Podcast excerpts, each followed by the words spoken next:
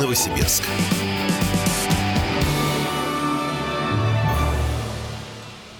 Э, продолжаем общаться вместе с вами в прямом эфире. И вновь у штурвала Дмитрий Белькевич. Э, уважаемые радиослушатели, ну соскучились же, согласитесь, по э, скандалам. И вот вам очередной Предприниматель кинул уволенных работников, не выплачивая зарплату. Давайте вместе с вами разберем ситуацию.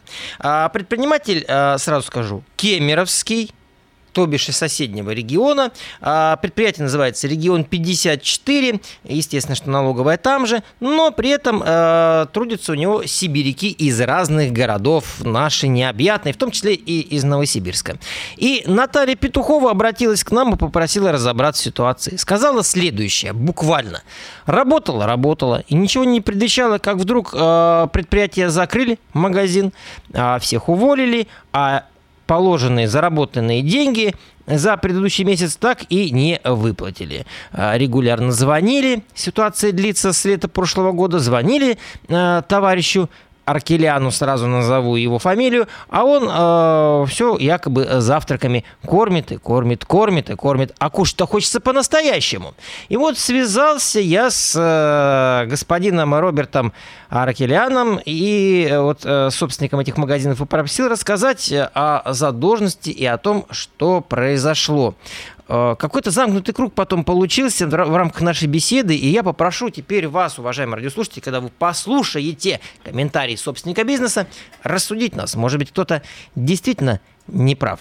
289-99-33 телефон для связи с нами в прямом эфире радио «Комсомольская правда». Ну а сейчас пока слушаем комментарий собственника бизнеса. У нас были финансовые сложности, мы попались под сложную ситуацию, попались, мы не смогли выплатить, мы кусочками, кусочками все выплачиваем. Не то, что мы совсем не выплачиваем, мы помаленьку выплачиваем. Кредит не дают, то не дают. Ну а как мне делать? Что мне делать? Скажите, я сделаю. И пока с налоговыми разбирались, налоговые хотели нас обанкротить, все счета закрыли. Пока мы из налоговой подписали этот рассрочку, пока то, пока все, вот время потянулось. Сейчас хотим более-менее выкрепиться. 15 человек так есть. Выплачивается зарплата при возможности, не так, чтобы оплата не выплачивается. 22 января последний платеж 5 тысяч чем-то было. В чем не оплачиваем? Вот вы говорите, 15 человек, вот они в течение месяца на что должны жить? Ну, в смысле, на течение месяца должны жить? Мне что делать, скажите? Я всем звонил, сказал, девочки, я попал в такую ситуацию. Все, магазины закрываем, ищите другую работу. Большие суммы не осталось, там, у кого две, у кого три, у кого пять, у кого семь. Такие суммы остались. Я пытаюсь как-то кредитоваться, от кого-то взять, друзей, какой-то я уже не знаю, кому податься, чтобы работу решать. Да будьте вот. любезны, у вас какая сумма налога доначислена? 87 тысяч сейчас пришел. А задолженность перед э, работниками, перед бывшими у вас какая? С какой ну, наверное, где-то такой, ну, 100-150 тысяч. То есть цена вопроса менее 300 тысяч рублей? Да, конечно. Конечно. А почему получилось, что они вам доначислили? То есть у вас изначально была занижена налогооблагаемая база или как? Мы не рассчитали, э, мы не рассчитали свои силы. Ну, силы не рассчитали, помните, как Мимино, да? Э, сходил в ресторан, погулял и без денег остался. Да, так и здесь э, ситуация интересная. 87 тысяч налога дополнительного насчитали. Вот, э, и 150 тысяч по оценке самого работодателя. Не 2, 3, 5, 7 тысяч рублей перед работниками, перед 15 работниками, а, видимо, побольше суммы, э, накопилось задолженности по заработной плате. Уважаемые радиослушатели, как в таких случаях поступать, куда идти? Э, я так понимаю, журналисты, наверное, остались последней инстанцией для обделенных э, сибиряков. Давайте поговорим с вами. Доброе утро.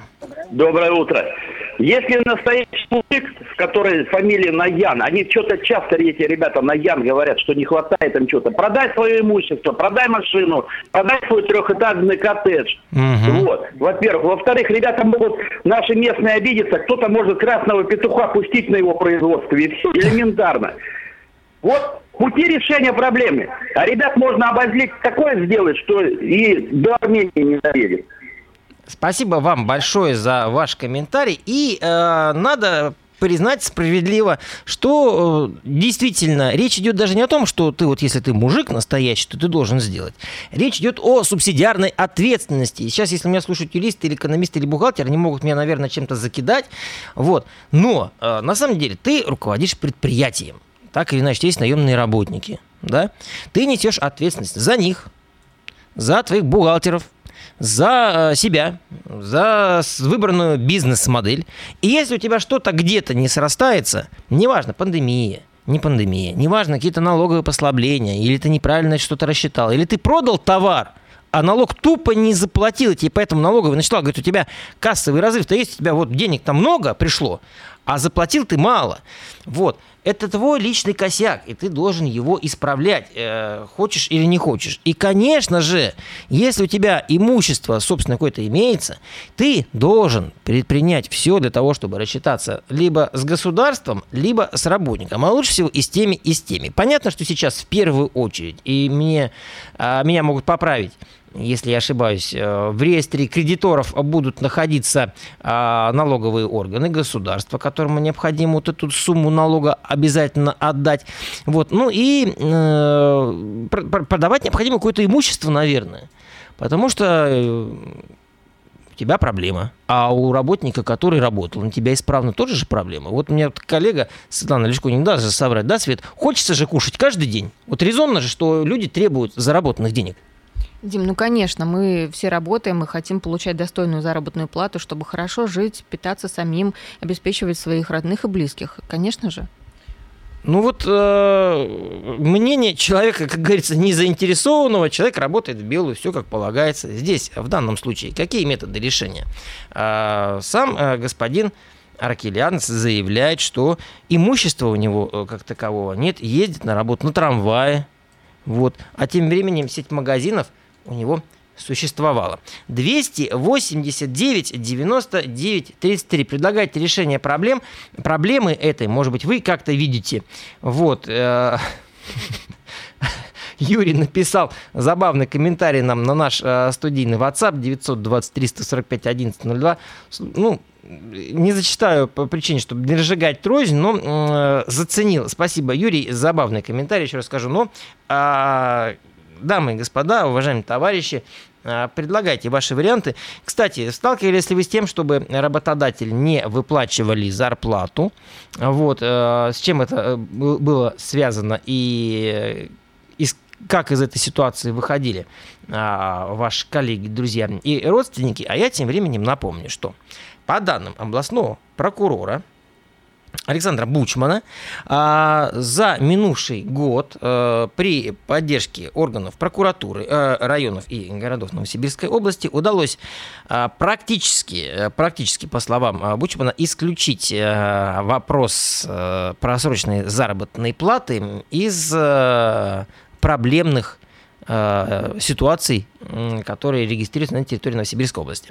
Около полумиллиарда рублей долгов э, зарплатных было э, ликвидировано благодаря вмешательствам людей в погонах в синей форме. Я говорю сейчас о прокуратуре. Но надо понимать, да, что просрочка это в первую очередь не проблема предприятия это проблема социальная, потому что э, это накладывает отпечаток на жизнь э, целых семей, домохозяйств. И надо понимать, да, что, естественно, бороться с этим э, проявлением э, финансовой какой-то безответственности бизнеса необходимо сообща. Но, к сожалению, и опять-таки я подчеркну этот момент, многие из нас сами провоцируют подобные ситуации, поскольку работают, например, в серую – получая зарплату в конвертах. Таким образом, якобы зарплата получается больше, но какая-то ее часть уходит в теневую э, сферу, и доказать, в принципе, ее существование достаточно тяжело. И поэтому, если даже речь идет о сокращении, об увольнении, о закрытии бизнеса, да, то э, даже э, учитывая то, что, к примеру, сложностей на предприятии нет, а, в отличие от, от предприятия э, размер 54, о котором мы сейчас говорили, то э, рассчитывать на компенсацию, полагающуюся по закону в полном объеме, исходя из расчета всей заработной платы, которую вы получали, вы не сможете. Вы сможете рассчитывать только на ту часть, которая шла в белую. Я уже не говорю сейчас о пенсиях, о социальных каких-то выплатах и так далее.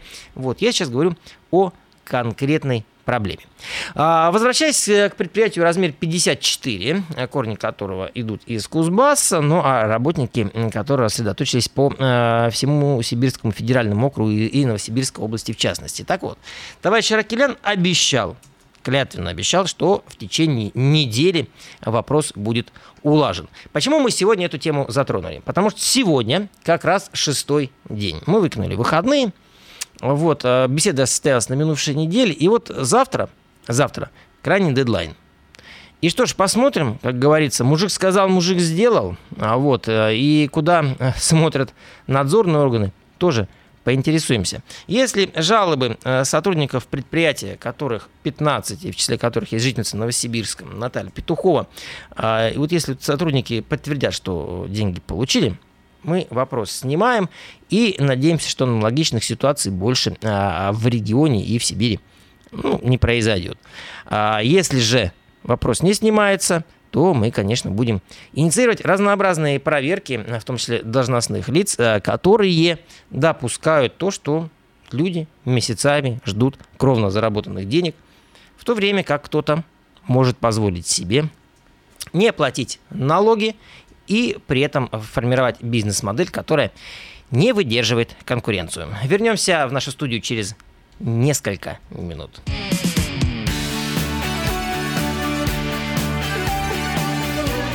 Говорит Новосибирск.